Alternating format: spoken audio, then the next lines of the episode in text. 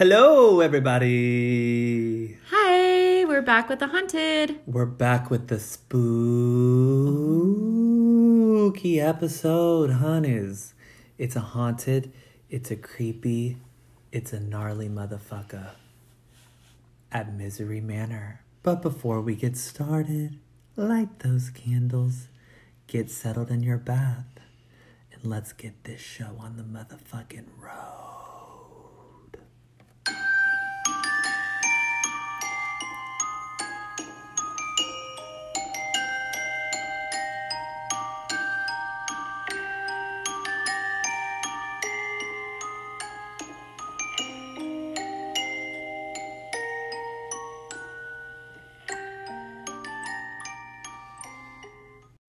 Hey guys, Hi. we are back with a haunted episode. Haunted mental asylums and mental hospitals. So, um, we got a lot of great feedback from not only the dolls episode, but also the haunted Ouija board episodes. So, we ordered a bunch of books from um, Zachary Knowles. Oh yeah, we talked about him last episode. Yeah. So, he has a bunch of fantastic, like, story time books. So, basically, we're taking these stories and just reiterating them to you all. Um, but, like Emily said, this one's real haunted hospitals and mental asylums.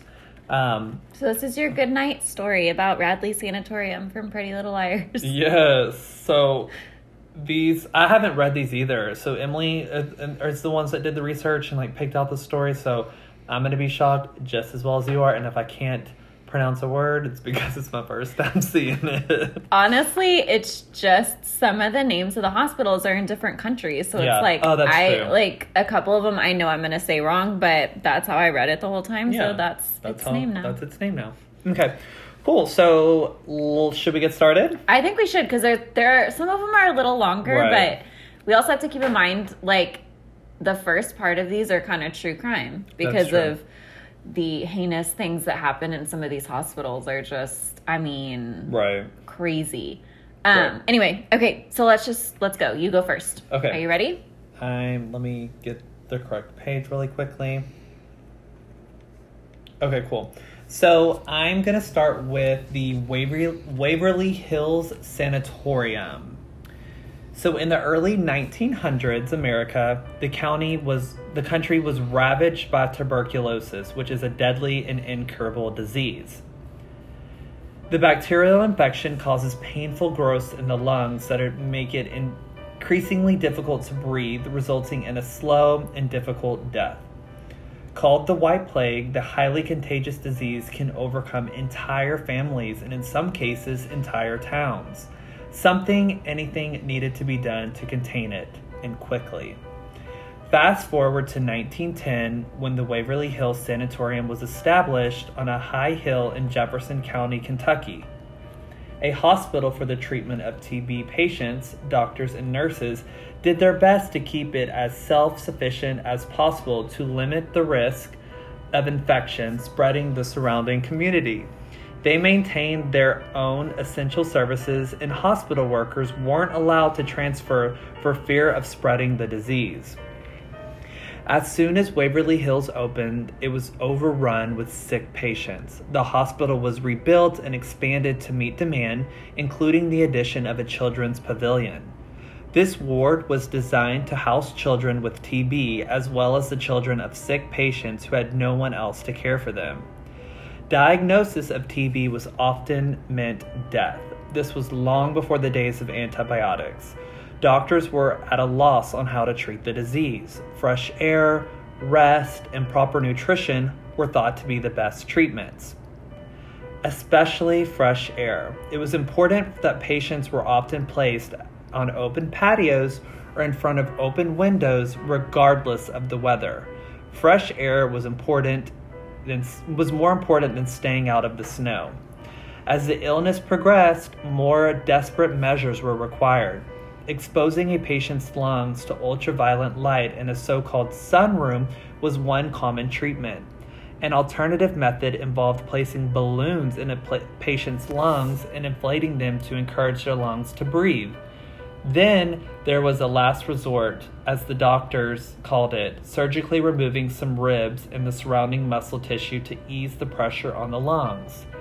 Patients are patients are rarely survived it. For cases such as these, nurses had the death tunnel, a 500 foot chute used to lower dead bodies out of the hospital into the bottom of the hill. It wasn't just used for convenience, it helped protect the other patient's mental health. The sight of so many bodies leaving through the front door would have been devastating to patient morale. It was business as usual at Waverly Hills until it closed in 1961, so about 30 years. The new antibiotic treatments managed to do what UV exposure and removing body parts could not, and TB was almost completely eradicated. Unfortunately for the patients of Waverly Hills, many of them entered the hospital by the front door and left via the death tunnel. Keeping up with this disease left most records in disorder with no one so no one knows exactly how many people died within Waverly Hills' walls. Speculators say 63,000, though historians opt for more modest at 8,212 deaths. So that's a big difference. After the TB hospital had closed, Waverly was reopened as Woodhaven Geriatric Center. No one paid too much attention to what went on in the facility after that, but maybe they should have. In 1982, Woodhaven was closed by the state because of patient neglect. For 20 years, Waverly Hills lay vacant. Well, almost. Despite its disuse, crumbling walls, and increasingly decrepit state, the homeless flocked to the Waverly Hills for a dry place to sleep at night. It also became a favorite haunt of vandals and partiers looking for a thrill that's when the story started. The paranormal sightings at Waverly Hills began as whispers in the Jefferson County community. Mysterious doors slamming, lights on when there was no power to the building, and the sounds of footsteps in empty rooms and dis- disembodied voices. No one paid the ramblings of the hoodlums and the homeless much mind, but the stories became so frequent they could no longer be ignored. They even piqued the interest of Louisville Ghost Hunter Society, who came to investigate the hospital and bring its secret into the light. Since then, the sanatorium has been dubbed one of the most haunted places in the world. Maybe that's because you don't even have to venture inside the building to spot something eerie. Countless people have seen um, have seen the same desperate, spectral woman running out of the entrance of the Waverly Hills facility. Witness, witnesses saw her hands and legs bound in chains, blood dripping from her wrists and ankles. She screams desperately for someone to help her, then disappears into thin air. Could she have been one of the many victims of TB who died at the hospital? Or one of the tortured residents of the prison like elderly home that followed? no one can say. One thing's for sure the waiting room isn't alone. The spectacle appearances of countless children, likely young victims of TB, still roam throughout the hospital. Many visitors have heard the sounds of children laughing and playing on the building's roof, even singing nursery rhymes like Ring Around the Rosie. When visitors investigated the strange sounds, no one was to be found. It makes sense that the spirits of children might linger on the roof. They were often taken up there for hel- heliotherapy, where doctors exposed them to the sun and fresh air in hopes of alleviating TB symptoms. More sinister and evil children can be found deeper in the building. On the third floor, the ghost of a little girl has been seen so many times that visitors have given her the name Mary. Mary appears in different ways to different people, maybe depending on her mood. Sometimes visitors find her harmlessly, though eerily, playing in the hall with the ball. Sometimes she's just lurking around and watching you.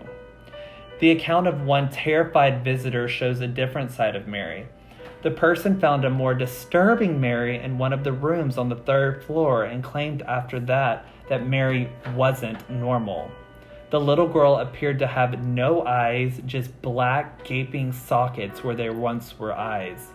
Witnesses report that the visitors ran screaming from the building and refused to return. Many believe her story since other witnesses have also reported seeing the same girl peering down at them from the windows on the third floor. Mary's not the only little one roaming Waverly Hills upper levels. Just one floor up lurks the ghost of Timmy.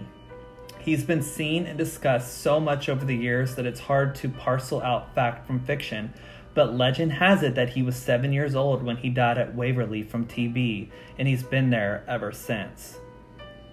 Like Mary, Timmy has also been playing with a ball in the hallways, but has become more famous for it, since it's the only thing he ever seems to want to do. Visitors often bring balls with them to the fourth floor in an attempt to communicate with him. Sometimes the balls seem to move on their own. Oftentimes, you can hear a ball bouncing on the second floor and the sound of a boy's laughter. Several photos taken on the fourth floor have appeared on the internet showing the eerie face of a young boy peering around the corner. Dying at such a young age, Timmy will forever be a child, one who just wants to play, even if he can't manage to depart the hospital where he languished and passed away. A few ghostly children might seem heartless enough, but on the fifth floor never fails to horrify. The floor looks normal enough, with a couple of nurses' stations and patients' rooms. Legend has it that the fifth floor is where the doctors housed the TB patients who had gone mad from suffering, though they could not say for sure. Reports of strange shapes, disembodied voices, and unexplained sounds are more common on this floor than any other. Hands down, the most mysterious and ghostly part of the floor, possibly even in the entire building, is room 502. Even just approaching it, visitors often feel incredibly uncomfortable, overwhelmed with a sense of despair. That would make sense considering the sad history of the room. Legend has it that in 1928, a nurse was found in the room, hung by her neck from the light fixture. Suicide. The woman had become pregnant out of wedlock by one of the doctors or superintendents of the hospital, no one knows which. So depression overtook her, and rather than admit the shame of being pregnant and not married, she took her own life, and that of her unborn child. But that wasn't the end of the despair of room 502. In 1932, another nurse jumped out of the window, plunging to death. Unlike the previous woman, no one knows why the nurses would have taken their own life. People at this time speculated that she may have been pushed out. No one was ever able to solve this mystery. It would seem that one or both of these nurses who, la- who lost their lives in room 502 still linger today. Some have witnessed the complete apparition of a woman in white lingering in the doorway of room 502. Others have seen strange shadows and heard whispers. One thing's for sure room 502 is not a welcoming place. Often the door closes on its own. Many have heard a clear, firm voice saying, Get out! Visitors can't help but wonder if that's what the nurse heard before she was pushed out of the window. Nowadays, it's not possible to wander through Waverly Hills on your own. You have to be on a guided tour. With Waverly's long history of disease, suffering, patient neglect, and ultimately death, the residents never stop trying to make their own story heard by those who listen closely enough. Recently, the hospital was purchased by a private couple who plan to convert it into a four star hotel for ghost lovers and thrill seekers. Let's go. now, the big question is will the nurses allow anyone staying in room 502 to last the night? Ooh. A lot of stuff happened, I know, but I was making faces while you were reading it because the balloon therapy that mm-hmm. they did. Who? They still do that. They put a damn balloon in mm-hmm. your. And they do it for stomach surgeries as well. Okay, that is wild to me. I like remember reading that part and was just like, I... like no, ma'am. No. Okay, so your next story. Okay, so my hospital is called Old Changi Hospital. Built while death and destruction were rife, war hospitals always seem to carry the most gruesome histories. Case in point, Old Changi Hospital. Originally called the Royal Air Force Hospital, Old Changi Hospital was built by the British in 1935 to care for colonial and local troops in Singapore. That might have been it for the tale of Old Changi, but with conflict comes war, and with war comes conquest. In 1942, the Japanese attacked Singapore, taking control of the country and hospital. Suddenly, that was once a place to care for the British soldiers and their allies became a prison camp where many met their deaths. Old Changi became a repository to store the British, Australian, Indian, and Malaysian soldiers, as well as any troublesome Singaporeans with anti Japanese sentiments. The hospital turned prison camp was run by the Kempeitai the Japanese secret police, known worldwide for their brutal tactics, prisoners of war were regularly submitted to torture of the cruelest and most unusual varieties. One Australian soldier recounted his interrogation. The interviewer produced a small piece of wood, like a meat skewer, pushed that into my left ear, and tapped it with a small hammer. I think I fainted sometime after it went through the drum. I remember the last excruciating sort of pain, and I must have gone out for some time because I was revived with a bucket of water. Eventually it healed, but of course I couldn't hear with it. I have never been able to hear since. The Japanese used scare tactics on those they allowed to live. They placed iron stakes outside of the YMCA and Cathay buildings of Old Changi. They then displayed the severed hands of executed prisoners on the stakes for all to see. Thousands of people died at the hospital before the Japanese lost and the war ended. As the hospital changed hands back to the British, many of the Japanese soldier, soldiers were executed there in turn. Old Changi, which was supposed to be a place of healing, witnessed a lot of death on both sides. In 1975, the British withdrew from Singapore and the hospital truly returned to its original purpose, serving the sick and wounded from Singapore's army as well as the general public. Old Changi was finally abandoned in the 1990s as newer facilities were built. While Old Changi's violent history is well documented, the public has also come forward with stories of abnormal and unexplainable occurrences at the abandoned hospital by the thousands.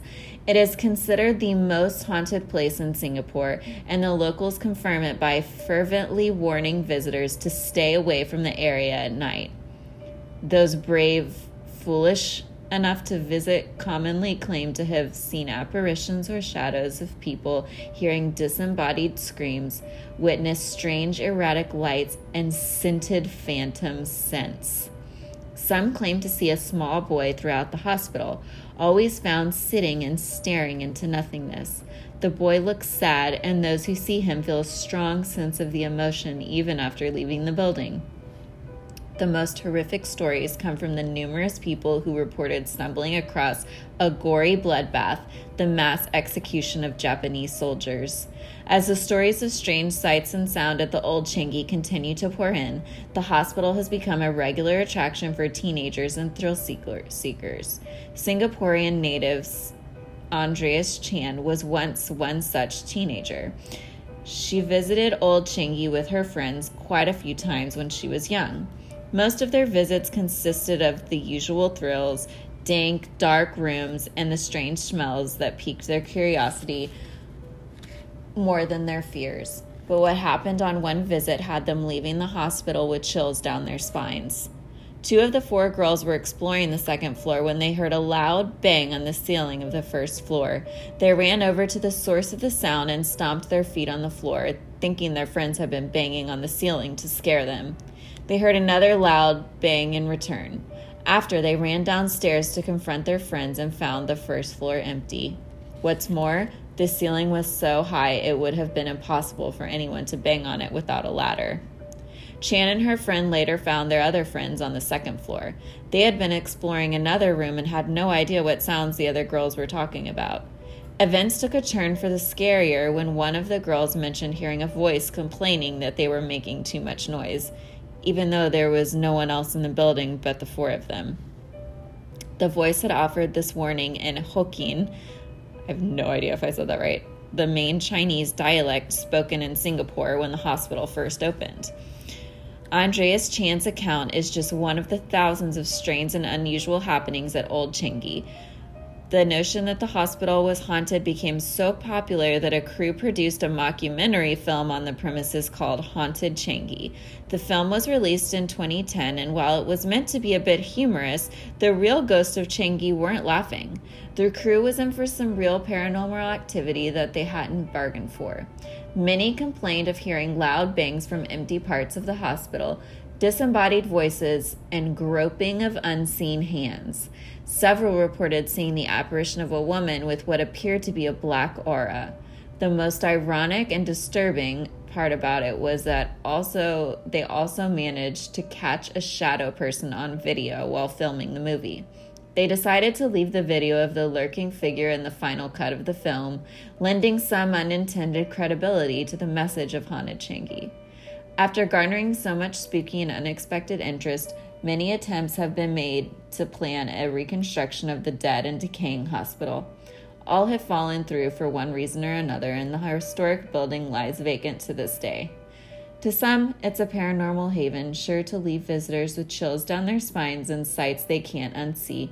For others, the building is a monument of war and perseverance. No matter which camp you're in, Old Changi, and maybe its ghost, is a testament to a particularly gruesome and unforgiving time in human history. Old Changi. I know I'm saying like- that wrong. No, I mean it just sounds like a rapper's name. Oh yeah. And at first I thought you were trying to say Shanghai, so I almost stopped you. But then I saw it's actually Changi. Yeah, or like Changi. Ching, Ching, yeah, something like that. I mean, I'm not from Singapore. Okay. All right, so the next story is called Beechworth Lunatic Asylum. By the late 1860s in Australia, Victoria's only mental institution was bursting at the seams with mentally ill patients. In response, the Mayday Hills Lunatic Asylum was open to the house and treat up to 1,200 patients a day. Getting admitted was a simple affair requiring only two signatures from friends or relatives who wanted you locked up. Getting out was much more difficult. Later renamed the Beechworth Lunatic Asylum, Mayday Hills was open for 128 years and brings with it a history of strange medical practices and care. The first superintendent himself may have been a bit off. He believed that the moon caused insanity and refused to go outside at nighttime without an umbrella. Housing a mixture of 600 men and 600 women, the Beechworth Lunatic Asylum was almost always full, though whether the patients deserved to be there is a different story. Many of the patients were not actually clinically insane. In order to leave the hospital, a patient would need eight signatures certifying that they were fit for the outside world. Most of the doctors, nurses, and caretakers at Beechworth viewed their patients as liabilities beyond cure and lacked the care and compassion of today's caregivers. As a result, many completely sane people spent their lives locked up in Beechworth's expansive wards. While freedom might have been a futile endeavor, don't know if I said that word right, access to the latest treatments for insanity were in abundance. Beechworth was equipped with the latest tools for handling and treating the insane. Doctors had access to a fully equipped lab for operations, autopsies, and any other experiments they might like to try. The shelves of the lab were said to be filled with jars of body parts from unlucky patients, though after a fire had damaged the ward, the jars were removed. Before the 1850s, psychiatric medication was unavailable, so shackles and straitjackets were often used to help control patients' aggressive and unruly behavior. The Gravilla wing of the hospital was home to the electroshock treatment facility, an incredibly routine treatment for the clinically insane. No one would dream of treating a patient with electroshock therapy today. The shocks were strong and often forced patients' bodies to contract into unnatural positions, snapping bones, ligaments, and teeth in the process, almost like a demonic possession. For, for good reason, the Gravilla wing was part of the hospital that all patients feared the most. In stories still circulate about mass treatments where almost everyone in the hospital was shocked in group sessions. If they weren't insane before, they certainly were afterwards. No one seems to know exactly how many patients died in the Beechworth Lunatic Asylum, though it's estimated to be between 3,000 and 9,000.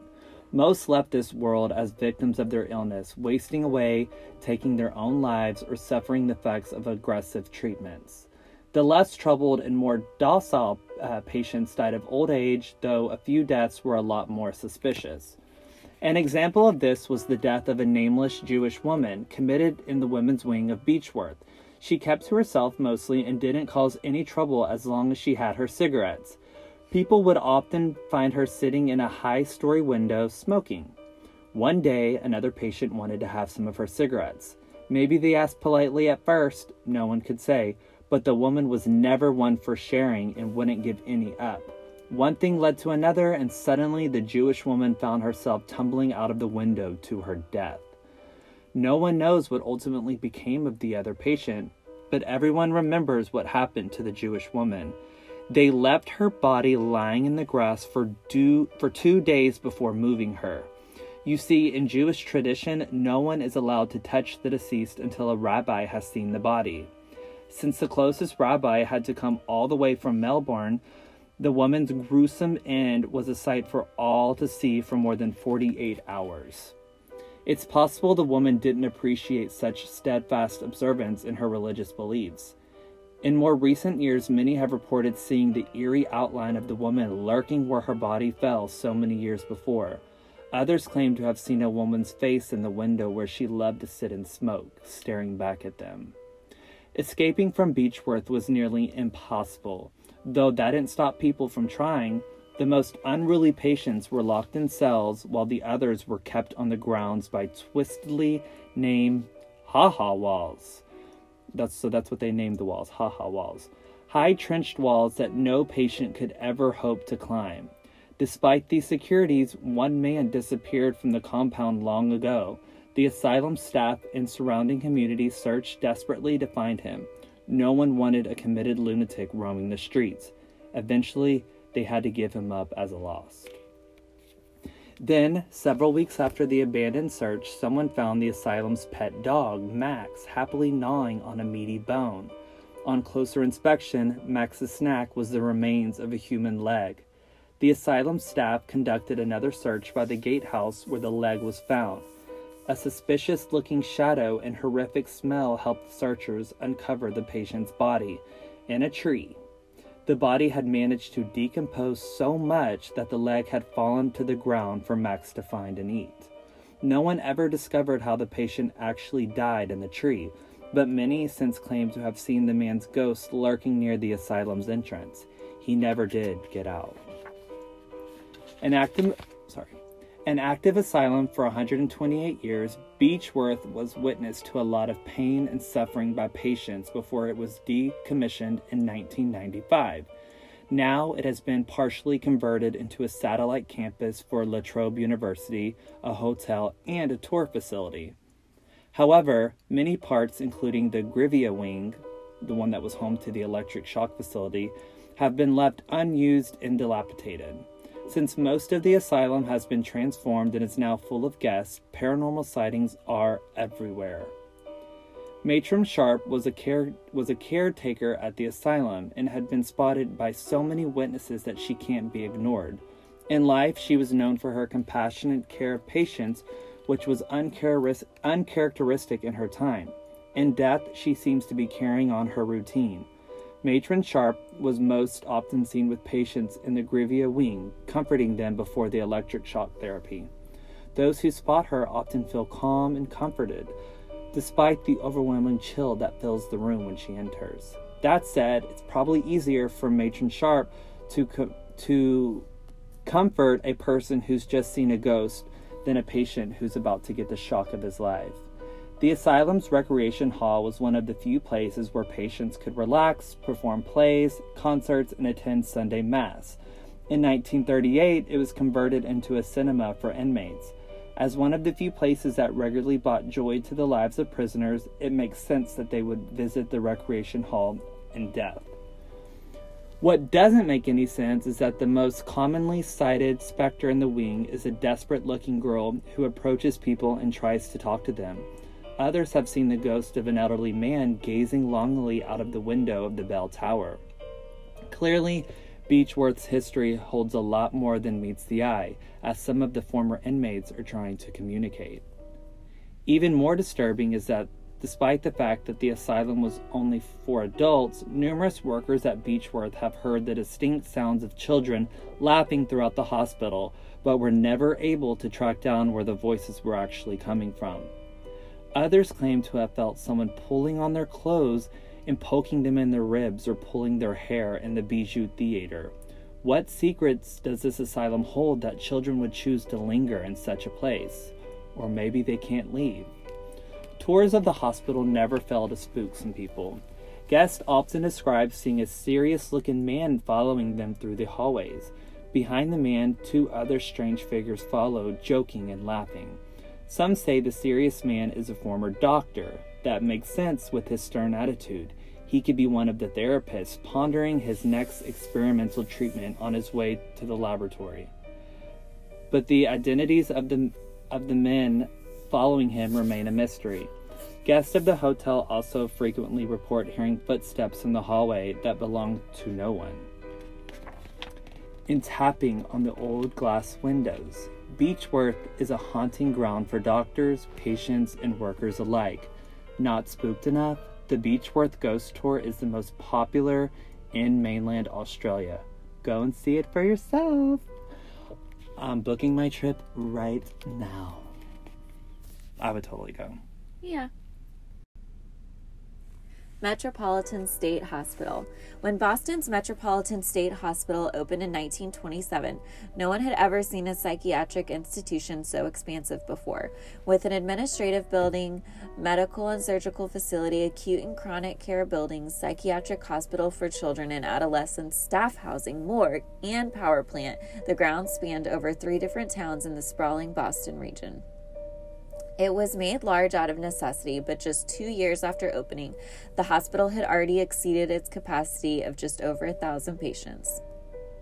Of course, the hospital had to have its own cemetery to accommodate accommodate such an overcrowded facility.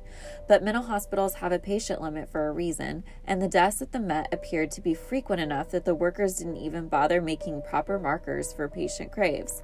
By the end of the hospital's operation, the cemetery ended up with 480 anonymous graves and many more with no marker at all. Bodies sunken beneath the ground, their name and stories lost forever. Among the missing are likely the bodies of 24 child patients buried uh, on the grounds in the 1960s. Insanity in children had remained the most elusive mental illness for doctors at the time. The story goes that they were given a medication called strontium mixed with their milk as an attempt to quell their unruly behavior. Instead, they were slowly being poisoned to death. The overcrowding and underqualified hospital staff at the Met continued to take their toll in later years, though we can't see exactly what Melvin Wilson's motives were when he murdered co patient Anne Marie Davee. It was 1978 and Davee went missing without a trace. No one knew what to think of it for two months until staff found a hatchet and pieces of Davee's clothing with Wilson. Even more disturbing, he had been carrying around seven of Davee's teeth. Because it was pretty clear what had happened, the staff didn't bother to investigate further. It wasn't until state mental health workers filed 19 reports of negligence that the Met left the authorities get involved. Two years after Davee's disappearance, Wilson led investigators to her three graves.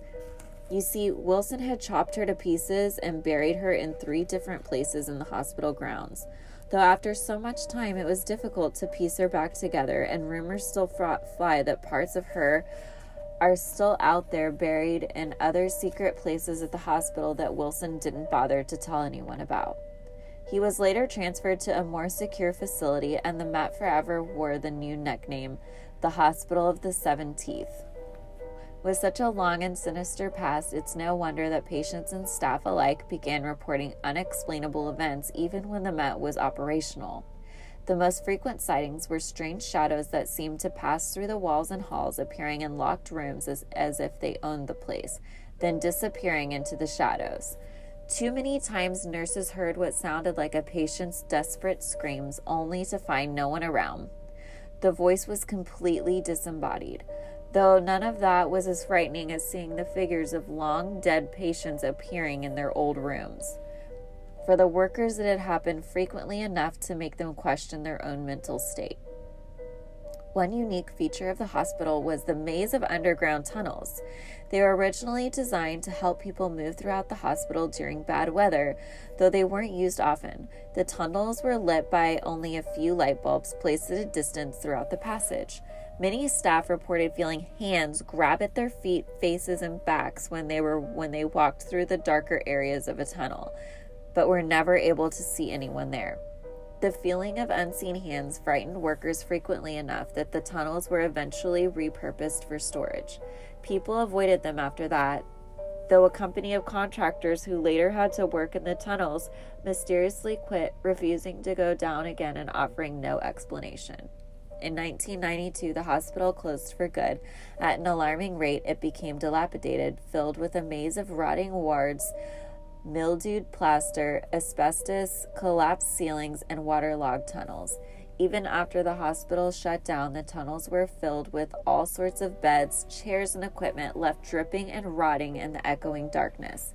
Most upsetting, the tunnels were left filled with patients' belongings, even children's shoes. No one knew why they would be there. Were patients living down there? As the hospital became more sinister looking, residents of the surrounding towns began to take more interest in the strange reports by the staff and patients who used to live there. Despite being baracked off from the public, thrill seekers frequently began visiting the Hospital of the Seven Teeth.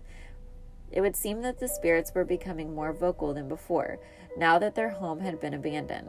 Heavy doors would slam for no reason, and disembodied whispers drifted down the hallway. More than one Boston local admitted that at times they felt as if they were experiencing the actual emotions of some long lost patient. They also developed eerie memories of hospital procedures and practices they could never have witnessed or known about before. With so many unmarked graves in the cemetery, not to mention Anne Marie Davee's remaining pieces, it's no wonder that the grounds are considered more haunted than the building itself. Many people believe that the tormented spirits of patients buried in unmarked graves still lurk lost on the grounds. These believers might be only onto something, as just a few years ago, more than 15 people called the police for what they described as a woman trespassing near the building, except that she was glowing blue. By the time police arrived, the blue ghost was nowhere to be found, but the 15 witnesses remained adamant in what they saw. She was lurking near the entrance and appeared to be gardening, they all said. Since the Metropolitan State Hospital became one of the world's scariest places, people began recording all sorts of disembodied whispers and unexplainable apparitions that are too clear to deny. But the crumbling and rotting hospital made for a sore sight for Boston and surrounding towns, while the mysterious sightings on the grounds continued to frighten locals and attract ghost hunters. By 2007, the hospital was completely demolished to make room for a complex of condos. It would seem that the eerie sounds, unexplained sightings, and desperate grabbing from the former residents were at an end. The stories and messages from the hospitals of Seven Teeth were no longer heard. But then again, the cemetery and every unidentified soul within it still linger to tell their tale. The hospital of Seven Teeth? I know. And like the fact that like her body was like in so many places because when did he hatch like chop her up is what I want to know. I don't fucking know, but the fact that a ghost wants to garden, I think is the cutest thing. I know, and she was glowing blue. She's like, I'm blue. If I was green, I would uh, die. Good oh, story. my God. Wolf Manor.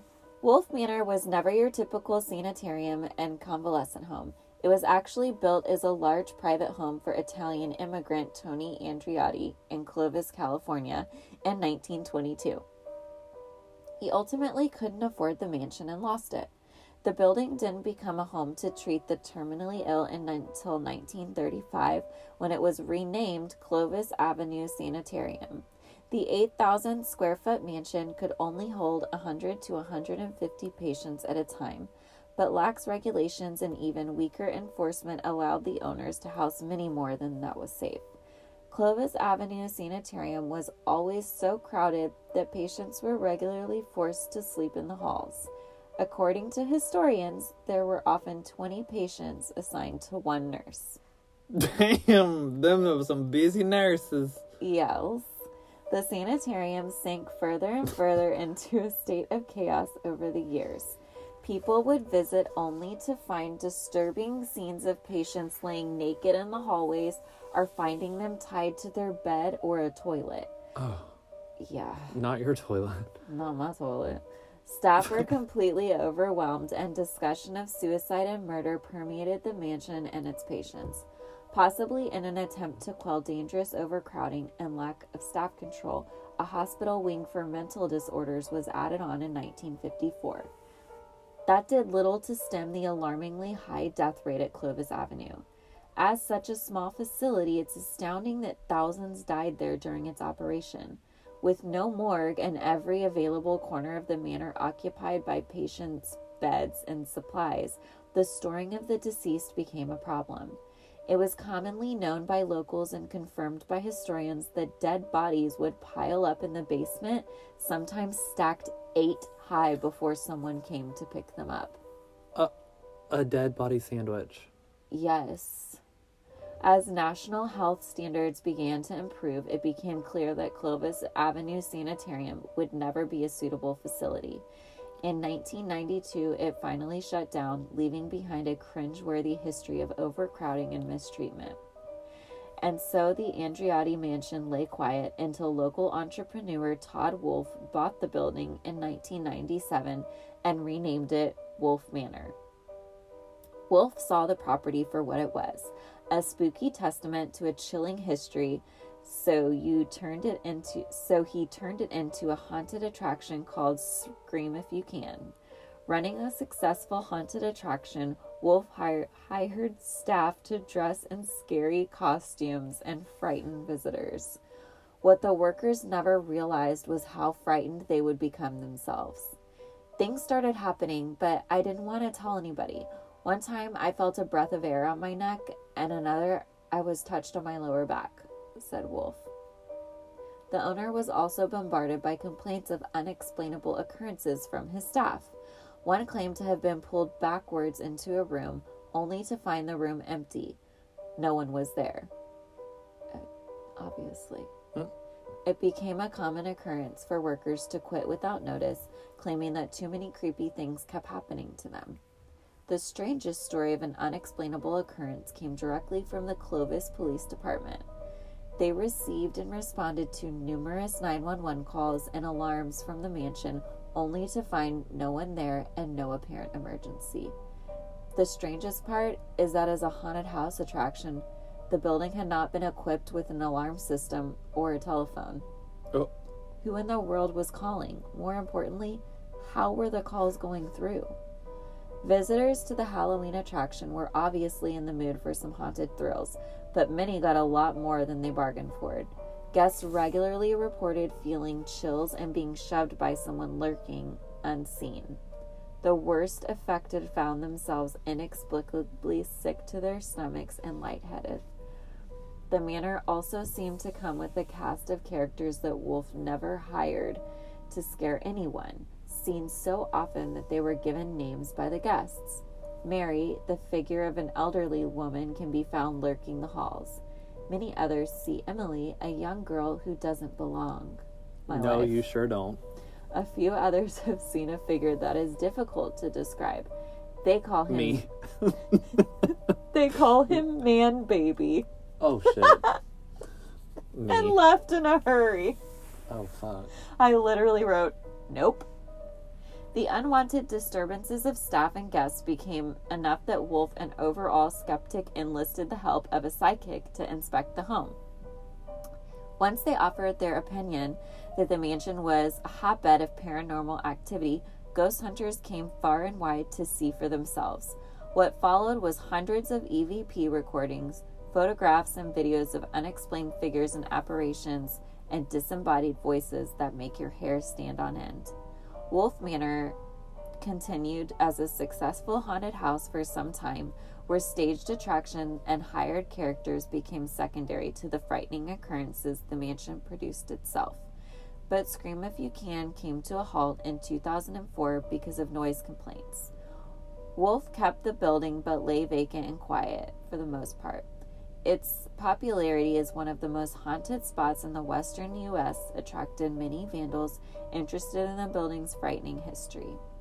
Then in 2011, the city of Clovis decided the building was frightening in more than one way. Wolf Manor's state of disrepair, including cracking, dry rot, and broken windows, had made it unsafe to occupy. It had also been labeled a hotspot. Police were constantly putting out unexplained fires on the property, reporting 96 police calls regarding the mansion since 2008. It was never explained why the fires kept occurring. The groundskeeper said that the break ins had reduced considerably over the years. Could it be the work of trapped spirits hoping for a way out of the hospital where so many people suffered and lost their lives? If that's the case, the city of Clovis heeded their message and demolished Wolf Manor in November of 2014. For those who believe, the hope is that with the teenage revelers gone and the building demolished, the overcrowded spirits of Clovis Avenue Sanitarium can finally rest, freed from the beds they were once chained to and the basement where their bodies laid forgotten. That is. So gross. basically, like the the haunted attraction was obviously there was people hired to do the scaring, but Uh-huh. the, some of them were the the spirits of the people that have were once Yeah. there, right? And then some of the people that were working there, like as actors and stuff, quit because 'Cause Mm-hmm. they of were the so stuff terrified. that they were experiencing. Oh, Yeah. hell to the no, to the no, no, no. Can we talk about Man Baby? Okay, I'm thinking of a big man with a diaper, and he's like, Yeah, you should play that. You do it well. "Bitch, I ain't a man." Oh. well, what am I? I mean, I'm not a baby. Okay, this one's called Trans Allegheny Lunatic Asylum. The town of Weston, West Virginia began construction on an insane asylum in 1858. The project, powered by prison labor, was an undertaking and took a very long time. Construction had to halt for the Civil War and resumed again in 1862. The hospital was built on 666 acres of land, sign of the devil, as it was common knowledge at this time that pollutants of the cities were the main cause of insanity. Fresh air and open spaces would be the most advanced treatment offered to the mentally ill. The goal of the Trans Allegheny Lunatic Asylum was self sufficiency, complete with a farm, dairy, waterworks, and a cemetery. The second largest hand cut stone building in the world, the Kremlin in Russia was larger. The hospital opened its doors officially in 1864. Per necessity, a separate section for African Americans was completed in 1873. Despite such expansive grounds, the Trans Allegheny was designed to hold only 250 people. But that soon changed. By 1880, it held 717 patients. By 1938, it was up to 1,601 patients. There were more than 1,800 patients in 1948. The patient population peaked at 2,400 in 1950. So, serious overcrowding issue here. According to a 1938 report by a medical organization, the hospital was home to epileptics, alcoholics, drug addicts, and non educated mental defectives. Maybe the maybe they forgot to mention or maybe it was in later years that the hospital also housed children with down syndrome, diabetes, disabled veterans and nowhere else to go. People with syphilis before the adverted penicillin and couples with AIDS who had their own personal apartment were all here. As it turns out, fresh air and distance from the hustle and bustle of the cities were likely the kindest treatments offered at the hospital.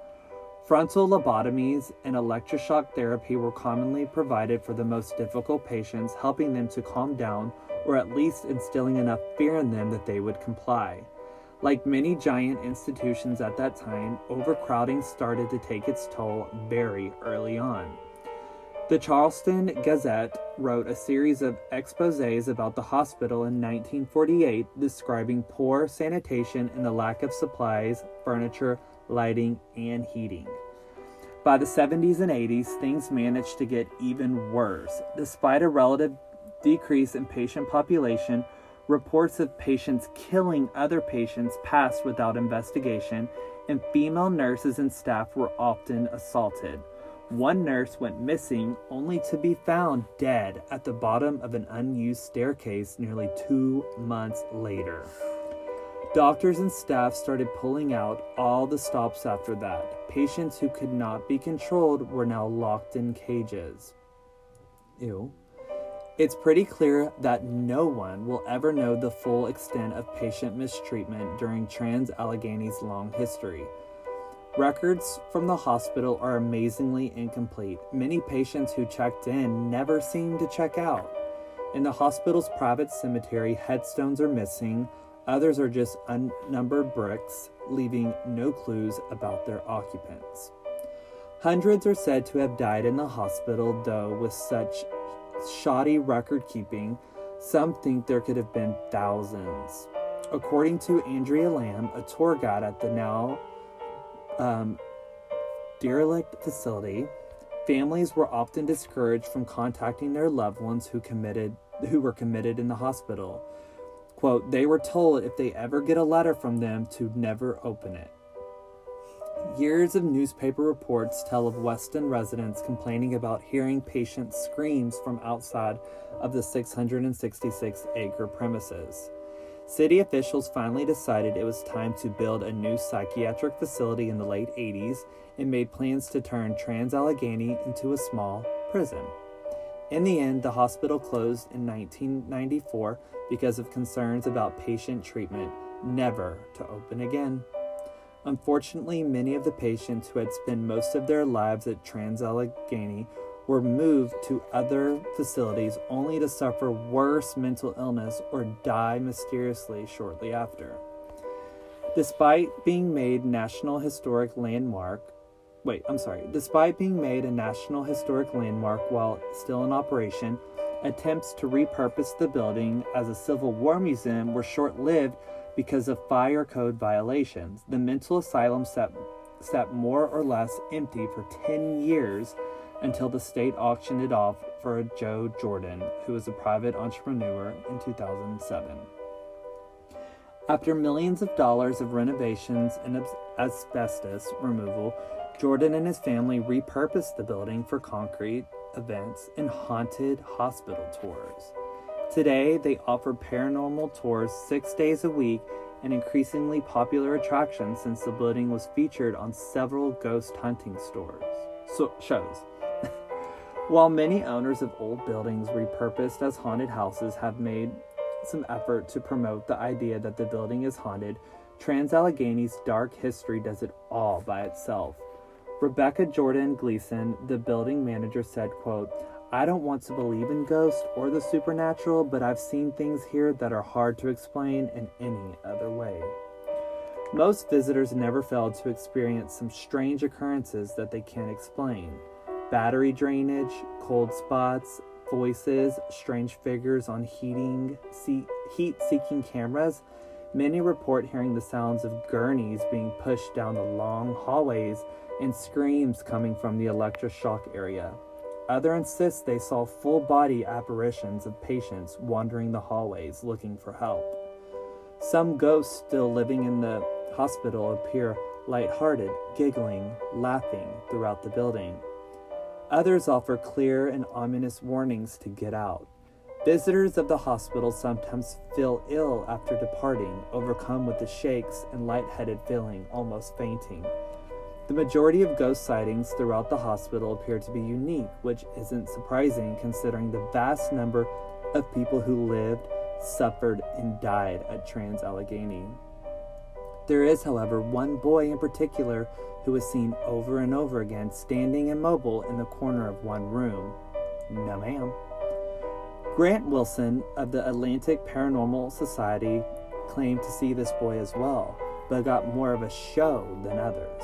He said the apparition put his hand over his head, looked at looked like he was being sucked out of the room. One other ghost, affectionately named Jacob, looks like the soldier and is often seen wandering around the Civil War wing. While freaky things regularly occur throughout the old hospital, everyone agrees that the fourth floor is the most haunted of them all. Strange sounds, banging, voices, and whispered conversations can be heard on the usually empty floor. Ghosts up there like to keep visitors on their toes. Once Gle- Gleason witnessed 40 open doors on the fourth floor hallway slam at once. Oh fuck, 40 open doors slam at once. Yes. So that was loud as shit. One would be pretty scary, Gleason said. 40 at one time? Terrifying. Um, that's that's it for that one, but also 40 Yeah. Why are there even 40 doors in one floor? But yeah. And who is shutting? Are they all like ghosts getting around? They're like, all right, bitches, ready? One, two, three, bam! I I don't mean to like- be lighthearted about that, but also, um, so a lot of the mentally, they said diabetes went. Uh-huh. I mean, I'm just went to the doctor for anxiety, so I would be sent there. yeah, or just like I don't know, having Down syndrome or AIDS, you have to go to a lunatic Take- asylum. yeah. No. That's horrible. Yeah. Because Uh, we don't have those anymore, right? I mean, they have. What are those wards in the hospital called that they have now? Um, psych ward is what Yeah. they call them. That's like a better term. I remember. I don't know if y'all did this in um, high school, but the high school that I went to, you could um, like go shadow the job of your dreams when you wanted to graduate. Yeah. And one of my friends, she went to the hospital and she wanted to work in the psych ward. Now she didn't want to do that when she got older, but she was like, if I'm going to do it, like, let's just do something fun, right? So she went there and she volunteered, and she said there was this girl who had claimed to be um, possessed by the devil. And she said when she went into her room, the whites of her eyes were black, and she Uh, was like, she was like vomiting and screaming, and she was like literally like, I don't think I can be here any longer. But she said like the lady just looked like out of this world scary, and she was like, yeah, I need to go home. so that's insane. Is that foreshadowing for our haunted episode next week? No, we're not gonna do one next week. We're not? I mean, we can. We have two murders next week that we're doing. Oh, that's true. So But we're we gonna do. we're gonna do two murders next week, and then we'll do a haunted one the following week. right. It's gonna be haunted either. Well, we'll we'll let people on Instagram decide which one they want to hear. Yeah, because I ever I either have like a coworker one or I have a fiance one. So there's either one that's like by jealousy, or I have like a like a jealous lover. For your murder? I think so. Oh, okay, yeah. Yeah.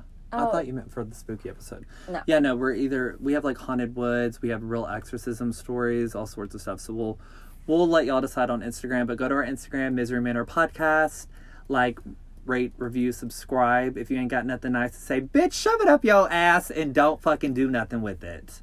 Thanks for listening, everybody. Next week we'll we'll upload one on Tuesday and we'll upload one on Thursday. So that way we're not doing them back to back. Um, and we'll have two murder, like I said earlier, we'll have two murder stories for y'all. So stay tuned, get caught up on our stories, rate, review, subscribe, be a Patreon if you want to, and we will upload the pictures of the t-shirt designs that we have soon. Are they gonna vote on them or they're No, the- they can just pick which one they want. Oh, we're gonna have multiple? I mean, which ones they like, and we'll just take the one that's most popular. Okay, so they are voting. Okay, bye. I thought you meant voting on which one they want, and like for themselves. oh no, like for us to make. Um, bye. Sleep with the lights on, spooky little bitches. Bye bye.